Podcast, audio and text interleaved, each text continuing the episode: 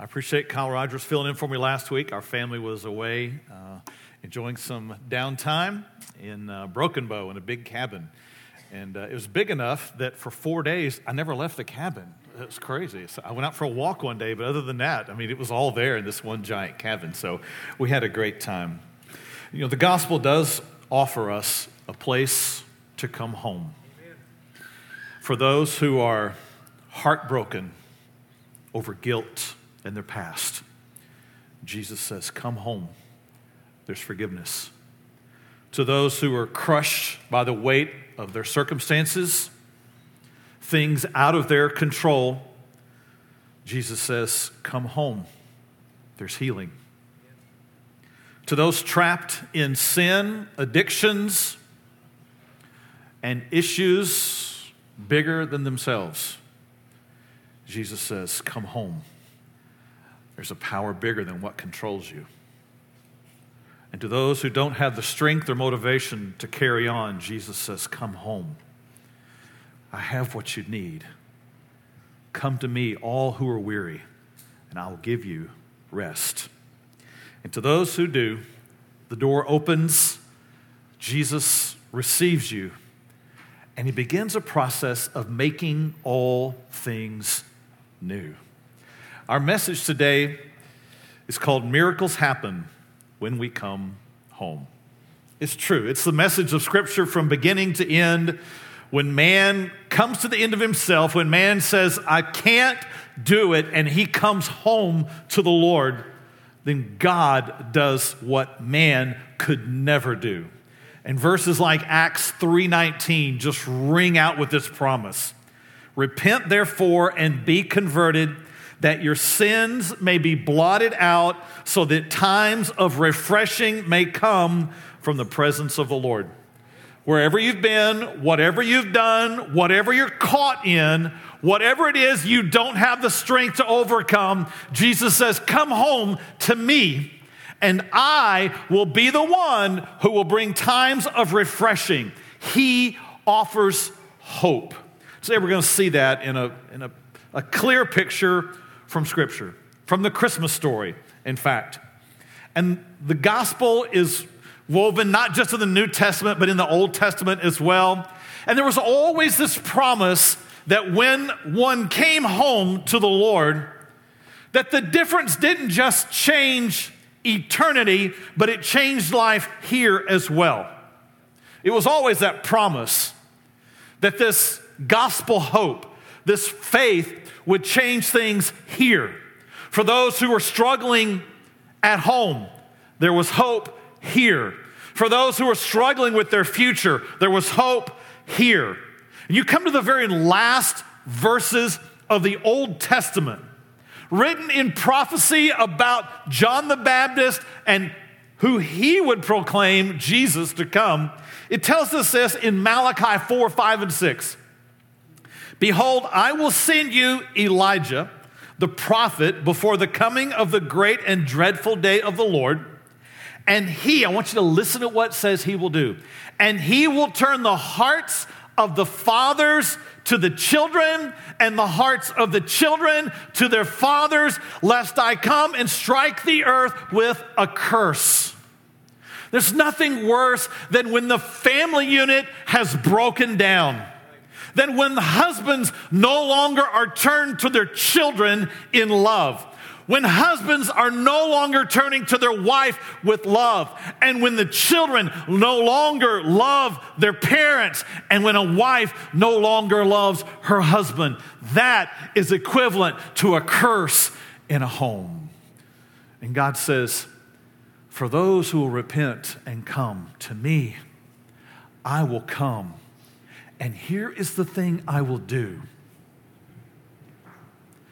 I will take a father's heart and I'll turn it toward his children. And I'll take the heart of children and I'll turn them to their father.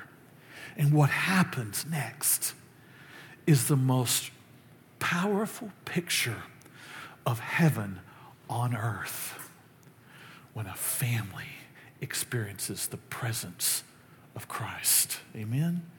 This is the hope and the promise of the gospel that homes would be transformed. And home is where so much of the believability of the gospel happens. You know, it's fascinating. I can stand here and preach week in and week out. Um, you can attend Bible studies, you can listen to preaching online. but it's what happens in your home that will give your children the real believability in the gospel. Because they can come here to hear it, they can be in kids' church and hear it, but when they go home and they hear how a dad speaks to them, when they see how mom and dad relate to one another, then that child will determine whether or not he'll believe that gospel. Because that's where the reality happens, is when you get home. And the gospel has always had this attachment to it. Jesus invites us to come home to him, but then he invites us to bring him into our home and to make the lasting change, the most powerful difference. And your children will gain their confidence in the faith by what happens here, but more so by what happens in your home. And so it's, it's no wonder today that the home is under so much attack. That the very foundations of what God designed a home to be are being sabotaged, being taught against, the roles of men and women are being rewritten today. The foundation of truth is being torn away from what God established in His Word. Right is now based on your own feelings about a situation, and wrong is now based on personal offense, you getting your feelings hurt. And biblical truths these days have all of a sudden become publicly offensive. And the more you stand up to proclaim eternal biblical truth, the more the world reacts today. And it's gotten to the point in our own nation where those who stand up in support of biblical values are acting against the laws of the land. To speak out today against homosexuality in some cities and states across our land is a punishable crime.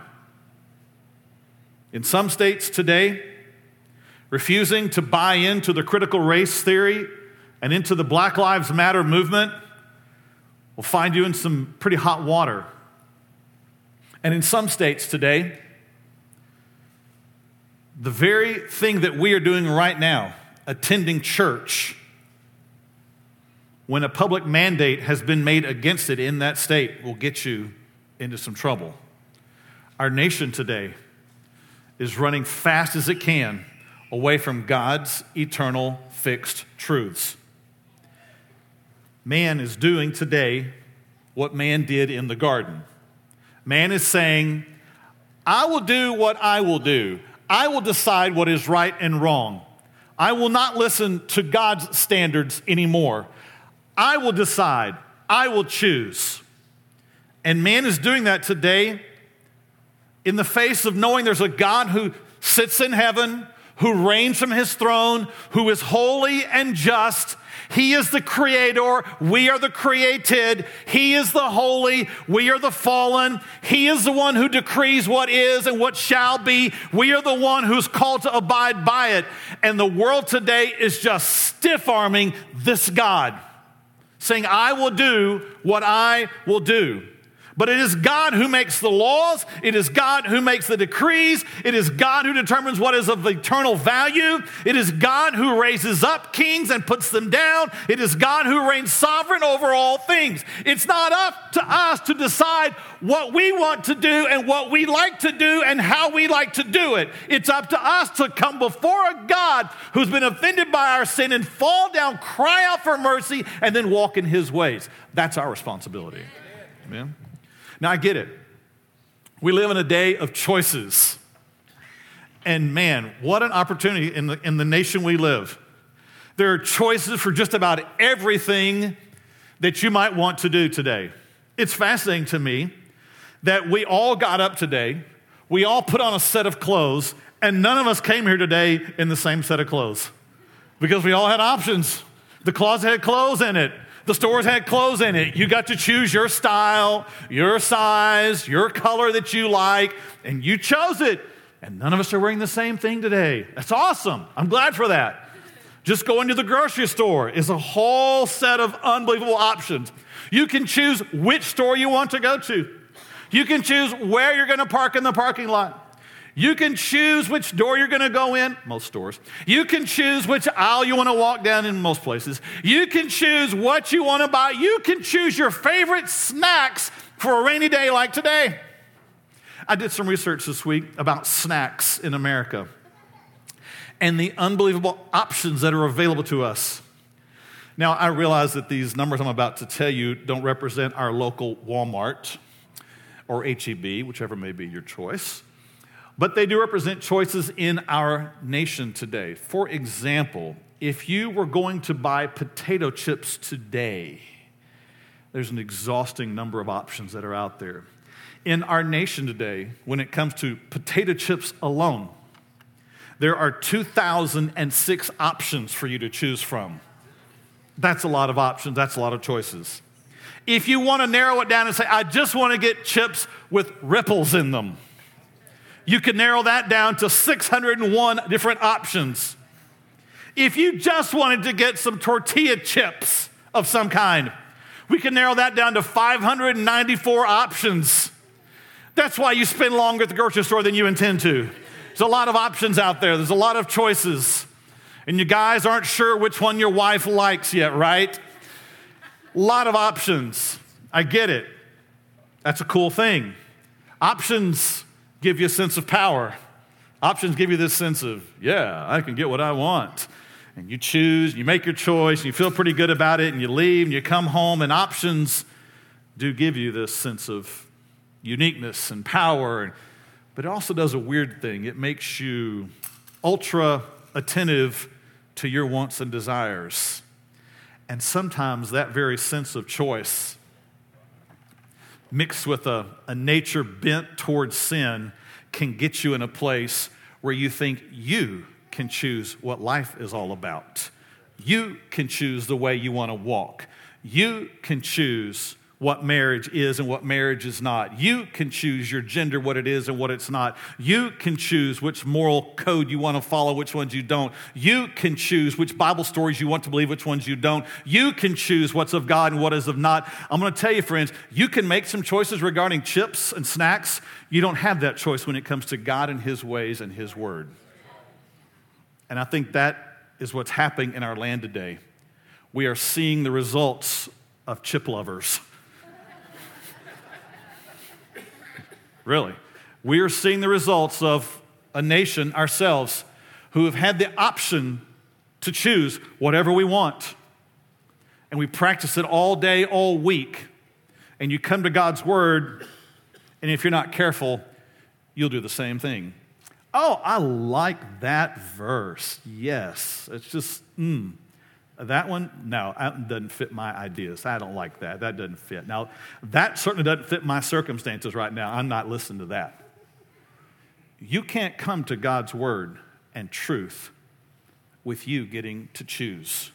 You come to God's word with your heart surrendered to Him, saying, God, not my will, but your will be done.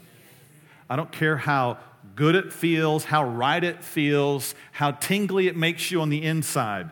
That has no bearing on it. Truth is not about your feelings. Truth is not about your pleasures. Truth is not about your opinion. Truth is not about your own logic. Truth is truth, is truth, is truth, and we are called to conform to it. Amen? So when you come upon a story like we do today, we're going to see that God makes choices that are different than how we would choose. Hmm. This is the life of faith. This is what happens. He chooses the course, He chooses the path, and He does not choose like we choose. And faith says, I will bow, yield, and conform to what God says, not what I see. Amen? So turn in your Bible this morning to Micah, the Old Testament, chapter 5, verse 2. It's just one verse, and we're going to launch into the New Testament here in just a minute. But the story, or this verse, deals with uh, a town that you and I know connected to the Christmas story. It deals with the oh little town of Bethlehem. And today, I think you're going to see something new about Bethlehem that will cause you to never hear the song, O Little Town of Bethlehem, ever the same again. In Micah, we're in the Old Testament, and prophecy is written there about where Jesus will be born. And a little bit of background will help us know the significance of this little town. So here is Micah 5, verse 2, the beginning part. And here the prophet writes, But you, Bethlehem Ephrathah, though you are little among thousands of Judah, and I'm going to pause right there before we go into the rest of the verse. Because here the prophet gives us a description about Bethlehem, and it uses the word that you and I are familiar with for our Christmas song little. Little town of Bethlehem. And he puts it in a comparative way for us. Bethlehem, little among the thousands of Judah. Among all the cities, among all the people groups, Bethlehem was little. We might use the word insignificant. It was considered insignificant among the cities. It was the Ovilla of the Metroplex kind of thing, right? If you had the experience of where you're, you're at some store and you're over in maybe in Duncanville, maybe you're in Frisco, maybe you're in Dallas somewhere, and, and you buy something at the store and they want to put your information in the computer and they ask you, and what city do you live in? And you say, Ovilla, and they say, oh, what?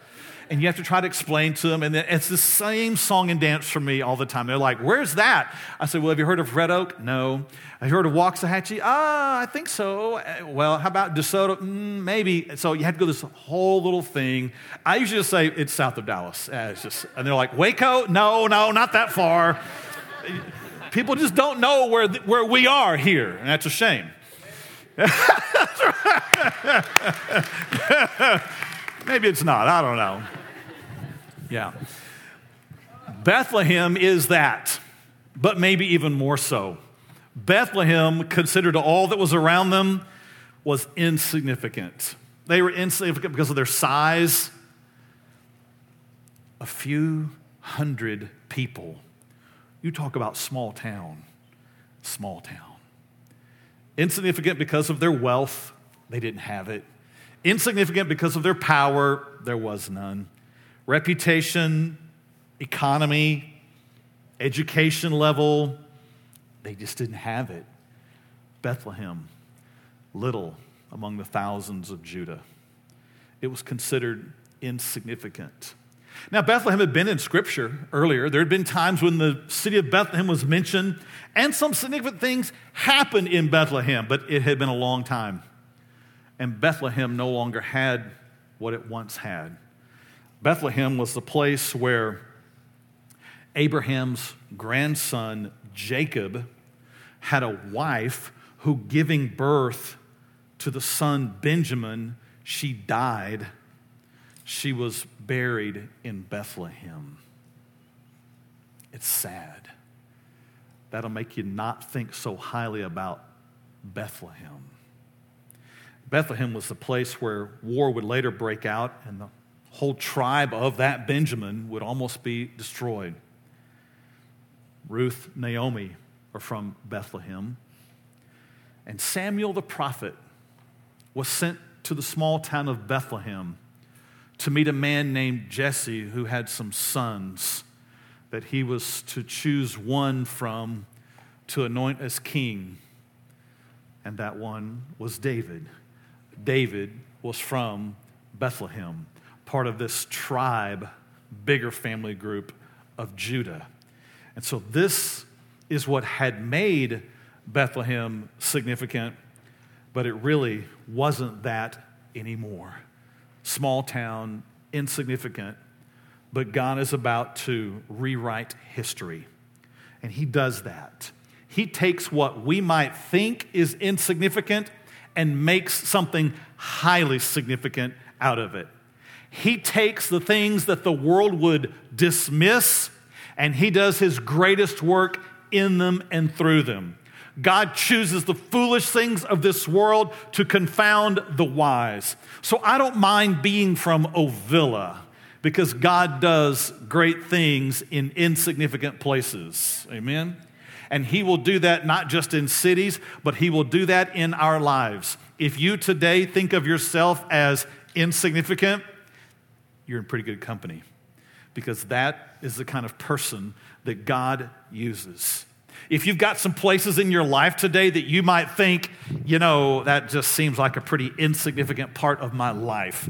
I just don't know that God's going to do anything significant there. Guess what? You've just qualified it as a great place for God to work because God loves to take the places of insignificance and do something significant there.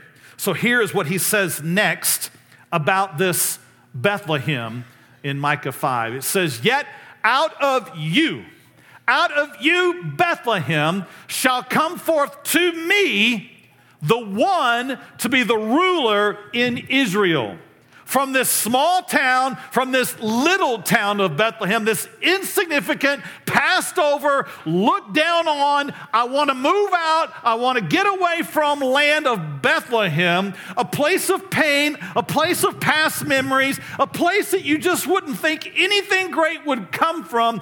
God says, here's what I'm going to do in this insignificant place that you've labeled it.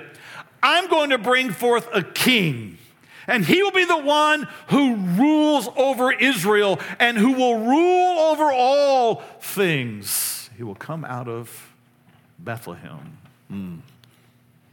What an amazing thing. God could have chosen any city for Jesus to be born. He could have chosen a more populated city. He could have chosen a city of greater wealth.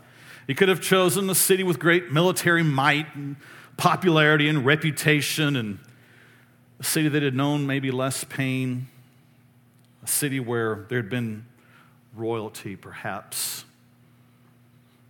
But in this one little city, God was about to do something highly significant. And it would take faith to believe that. Because when you looked at it, you wouldn't have assessed it to be that way. But you know, that's how faith works. Faith says, God, I will base my evaluation on life based on what you say is important, not what I say is important. Because you and I get caught up in trivial matters sometimes. We get caught up in popularity, we get caught up in likability, we get caught up in money, we get caught up in the opinions of others we get caught up in comparing ourselves with others. And God's not interested in any of those. He's looking for the heart that will be surrendered to Him and will say, God, my life for you. And in that one, I don't care how small or insignificant you might see yourself as, in that one, God will do great things. The heart that's surrendered. So out of Bethlehem will come this one, this ruler, this king. God's going to do something amazing, but it will take faith to see it. So now we jump to the New Testament to see how it all unfolds. The cool thing is we have this chance to see the prophecy made and we get to see it fulfilled. So turn your new in the New Testament in your Bible to Luke chapter 2. It's the story of Christmas that I'm sure you're familiar with. It's the story of Joseph and Mary, two young teens who fall in love. It's two young teens that are not living in Bethlehem. Hmm. They're living in another town called Nazareth. We don't have any indications of why they left Bethlehem. We don't know that they had ever visited Bethlehem. What we do know is that Joseph had ancestors from Bethlehem, namely David. 28 generations back in the family tree of Joseph is David. And David is from Bethlehem. And in the Jewish culture, where you're from is important. The family you belong to is important. The tribe you were a part of is important. And God always called them back to their tribe, back to their family, because family is where God works. Family is where God trains up new generations. Families are where God blesses. And God is about to take a young couple from a place that they had gotten comfortable back to a place that was home. And He's about to do something powerful in their life because they're going to leave where they are and go back home. Amen. Luke chapter 2. It says in verse 1 And it came to pass in those days that a decree went out from Caesar Augustus that all the world should be registered. Now, in simple terms here, Rome passed a law that everybody under Roman hand was going to be taxed. We're going to count everybody so we can tax everybody so we can get more income for the kingdom of Rome. And Jews didn't like this a whole lot because Rome had come in and taken over. They were having to be, in a sense, almost slaves of Rome. And here a decree is passed. And it says it happens, it came to pass in those days. In those days. We read about Caesar Augustus here. If you were to read other parts of the Gospel of Luke, you'd find that there was a king who was reigning in Israel at the time. His name was Herod. And Herod was a pretty terrible guy. Herod was a guy who was a king, he had a position, but he had a lot of insecurities. He had a lot of problems with his own self. He was so cruel, so ruthless, so insecure that he stayed jealous all the time of anybody and uncertain all the time of anybody who got near him. He was afraid they were coming to take over. He was always suspicious of everyone's motives. He always was on the lookout to see who was coming to take over his throne. He didn't want to give up his kingdom, his position. History tells us that he was such a ruthless and cruel man that he had two sons that he feared might try to take his place on the throne. So he killed them. He's ruthless.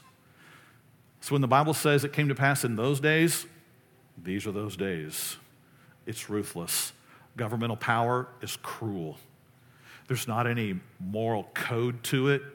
It's very immoral, it's very unjust. But look here God is about to work through ungodly men to bring about godly purposes. You see, God can do that because He sits on a throne that reigns over every throne. He has power over every power. And don't think just because kings rise up today and do what it looks like they want to do, don't think that they haven't been given that freedom by the one who reigns on the throne over them, because God will move whoever He wants to do whatever He wants to accomplish His purposes. I can trust in that office above every office. Amen? We're going to see that here in this story. A decree went out for all to be registered so they could be taxed. And then verse 2 gives us this short little sentence that says, This census first took place while Quirinius was governing Syria. Now, for historians, you can go back and look because this is basically a timestamp that says exactly when it happened. You can go back into the history books and find out the date when this happened based on this timestamp right here. We go on in verse 3 and it says, So all went to be registered, everyone to his own city. Now it's very interesting. You, have got the, the Jewish people having a king inside a kingdom of Roman rule. So they have some abilities to affect some law, but Romans rule over all. And when Rome says, we want everyone to be registered, we're going to conduct a census, then everyone had to respond, everyone had to obey. But history tells us that that Rome didn't require everyone to go back to their homeland. That could have happened wherever they were living. But Jewish custom said family is important, homeland is important. For this, we want you to return to your lineage, your homeland, where your ancestors are from. And so when it says they all went to be registered, everyone to his own city, the Jews are going to go back to the city that their family was from. And as we're about to see, Joseph will go back to Bethlehem because that's where his family, David, was from. God was calling them back to home, though they hadn't been there. There's no reference in Scripture that David, I mean, that Joseph and Mary had ever been to Bethlehem. Scripture tells us in verse 4 that Joseph also went up from Galilee out of the city of Nazareth. This is where they were living. It's tough to have to leave where you've been. You know, I came to Ovilla because I had to leave where I was. And when my parents told me we were leaving Oak Cliff to come to Ovilla, I said, Oh, me. I had never heard of Ovilla, and I was not interested in Ovilla. I had my friends, I had my plans, and I had my comfort in Oak Cliff at 610 Eli Avenue. And I wasn't about to leave. I made all kind of crazy statements to my parents about wanting to get an apartment as a sophomore in high school with no job and live in Oak Cliff somehow. I don't know how that was going to happen, but it was just what I wanted to do. And I ended up having to leave where I was to come to where I would be because if I'd never left where I was, I would never get to be where I am. I would never have met my wife. I would never have been introduced into ministry in which the way I was, I would not be here today. I would not have the children I have, the grandchildren I have, the family, the friend groups I have. I had to leave where I was to get to where I am. This is a standard principle for life and faith. You have to leave where you are if you want to get to where God has you. And if you plant your feet stubbornly where you are and choose to not ever leave, then I cannot promise you that you're going to experience the blessings that God has for you in the future. Because miracles happen when you leave where you are and go to the place God calls you. You've probably heard the statement before if you keep doing what you've always done, you'll keep getting what you've always gotten. Fairly simple sentence, very powerful truth. If you just keep doing the exact same thing, if you just keep believing the exact same way, if you never progress in your faith, if you never change the way you relate, if you never grow in your character, if you don't ever change how you respond to people, if you don't learn to see God differently, if you don't learn to see circumstances differently, you're going to keep getting the same amount of frustration, fear, anxiety, depression, problems, addictions that you've always had. You've got to leave where you've been to get to where God wants you to go. Simple concept but it takes great faith. Joseph and Mary were about to have to leave Nazareth. Nazareth was their home. They were young, but it was home. I was 14 in Oak Cliff, and that was home. Joseph and Mary about to leave Nazareth because they have to go to Bethlehem for this census, for this taxing. Nazareth was the place where they had met. Nazareth was the place where family and friends were. Nazareth was the place where an angel had appeared to both of them. God had worked in their life, God had spoken to them. Their faith had been changed in Nazareth. And now you're saying, I've got to leave that spot. I've got to go away from there. I've got to go to Bethlehem. I've got to go back to home. Yes, that's how you experience the greatest miracles in your life and the transformation that God wants to do in you when you're willing to leave what you currently think, believe, and the way you see God. You and I are called to a process of growth and change, and this is about to happen for Joseph and Mary. You see, God is passionate for you to change. He doesn't want you to stay like you are today. He wants to change everything about you for good, for His glory, for your good, so that you might know Him. But you're going to have to be willing to leave where you are. So, pregnant at the time, Mary and Joseph leave. Verse 4 and the second part says that they go into Judea to the city of David, which is called Bethlehem, because he was of the house and lineage of David. I wonder if Joseph knew. I wonder if he put together in his own mind the prophecies that he had heard. I wonder if he put it all together that he was from the lineage of David. I wonder if he realized the verse from Micah 5 2. I wonder if he put it all together and said, I have to do this. This is not just something that Caesar has decreed. This is not just something that Herod's been a part of. This is something that God has orchestrated and ordained.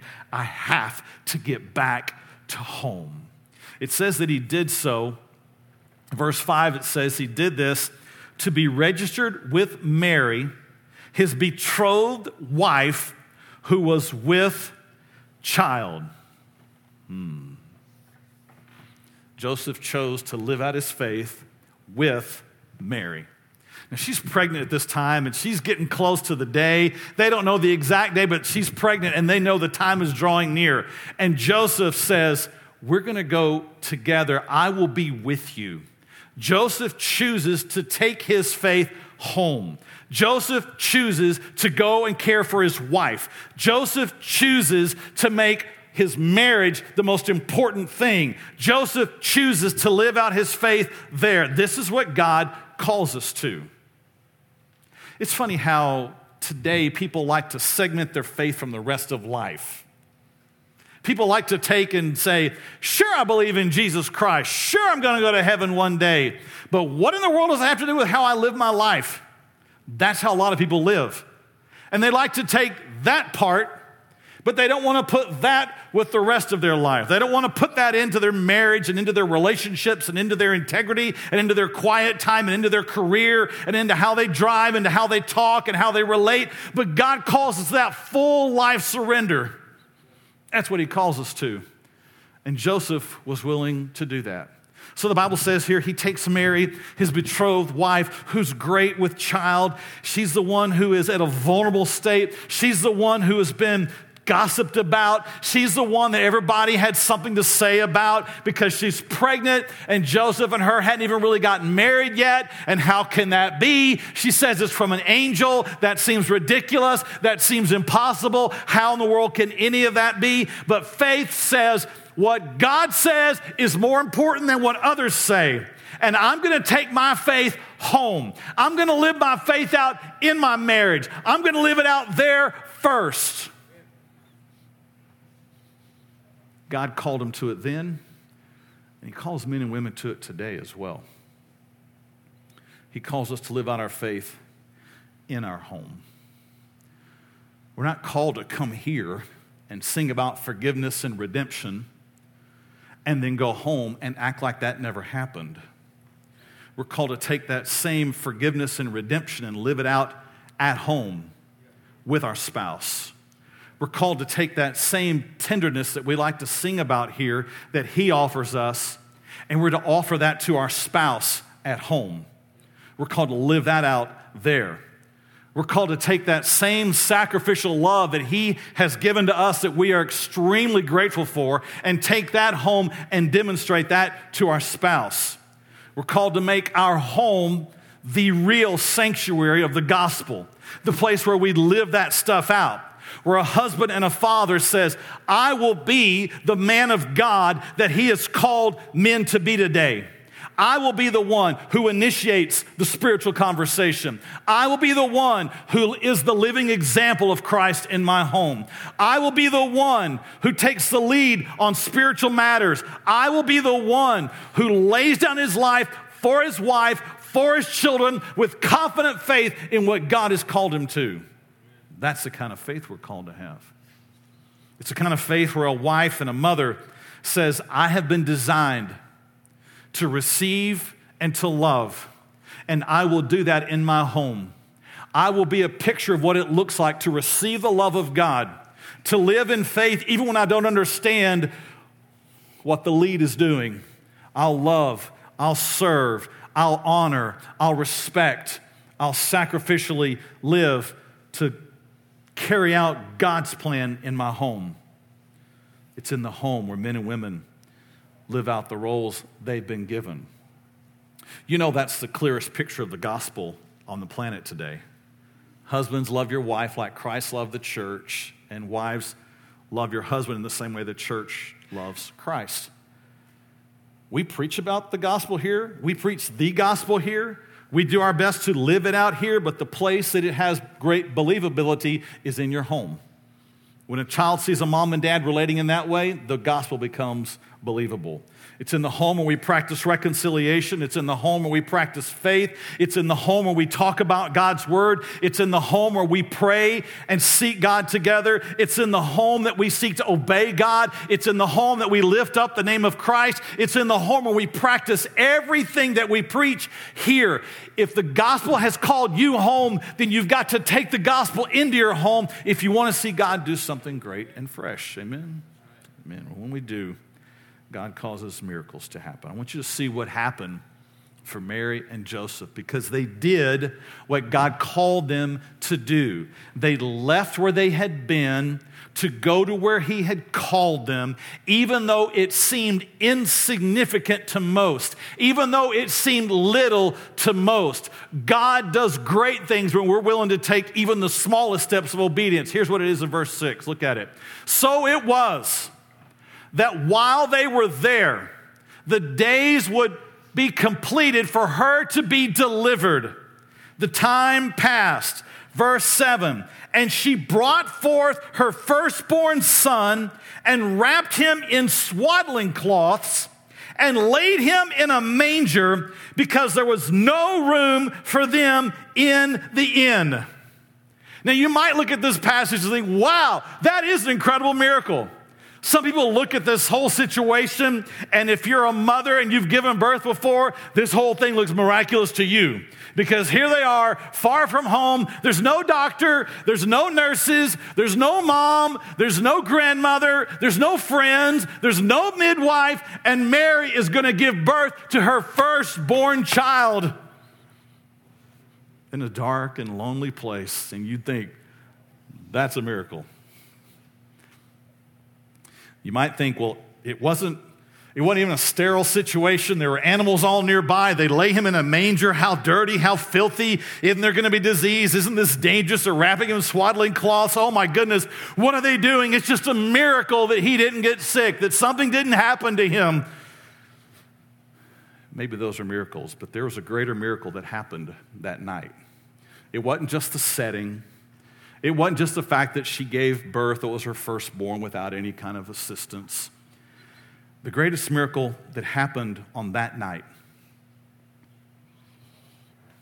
was that Mary gave birth to the Son of God. God would intervene in the affairs of man. God would send his holy Son to earth to become a Savior for a people who had rejected him, laughed at him, rebelled against him, and God would show grace anyway. God would do what was impossible because it was a virgin who was giving birth. She had not known a man, but God would do the impossible because with God, all things are possible. And a miracle happened that night in that she gave birth, and she gave birth to the Son of God. Something she could not have done on her own, something that could have not been accomplished by anyone else. God did. God provided a Savior. God provided a way for redemption. God provided a way for man to be free from his sin through the birth of his Son, who would be a Savior. God did something miraculous that night. But that's what happens when you choose to obey what God says. He will work an absolute miracle in your life.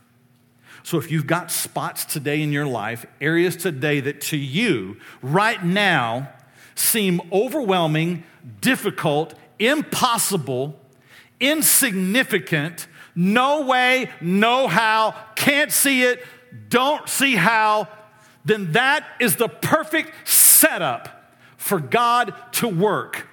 But what He's looking for are those who will believe Him and say, God, I can't see it, but I know your word says it. So I'm going to trust you over what I see, and I'm coming home.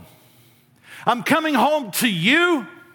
I'm coming home without understanding it all. I'm coming home in faith, and I'm coming to bring you into my home. Wouldn't it be incredible if in this day, the greatest work that happened on our land, stay with me here, wasn't what happened in the White House, but what happened in our houses. When the Spirit of Jehovah comes in and he takes a father and a mother who were at odds with one another, who were stuck in a rut of conflict, who were filled with all kind of pain, and he takes their heart and he turns their heart. And instead of them being consumed with their guilt and their shame and their fear and their wants and their pleasures and their desires, he breaks that heart and he turns that heart to him and to the other. And they come together in a way that they thought could never have happened. And wouldn't it be incredible if the hearts of fathers and mothers were all of a sudden turned to their children? And not toward everything else that's going on in the world today. Not toward work, not toward their own pleasures, not toward their own reputation, not toward what's going on on social media, but their hearts were turned back to their children. And if that same spirit filled children all of a sudden with a love for their parents that they'd never experienced before, a heart turned to him and to her, and that home was redeemed. This is what God wants to do. And miracles happen when you truly turn your heart toward home and toward home. If you believe that today, then you're in the perfect spot for God to work. Would you bow your heads with me today? Father, I know in this room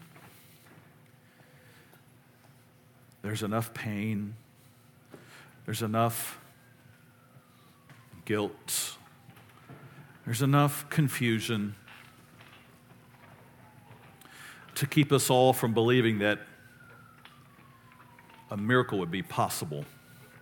There's enough past, there's enough of our own stubbornness to keep us from that. But God, I thank you that while we were stubborn, resistant, rebellious, and caught in our sin, you sent your Son to be a Savior, and you loved us then. And I thank you that you still love us with that love. And that today, the areas in our life that we think can't be redeemed, can't be remade, can't see life again, are the very areas that you want to work. So, God, help us to never call what we see impossible and insignificant. Instead, may we see with eyes of faith. May we see with eyes of hope. And may we come home to you. May we turn our hearts to you. May we come home, running home in despair, running home in our brokenness, running home in need of cleansing, and find you there waiting, meeting us to receive us, cleanse us, fill us with hope. And God, I pray that that hope would transform our homes. That the greatest revival this land has ever seen would start at the lowest level, in the level of individuals whose hearts are turned.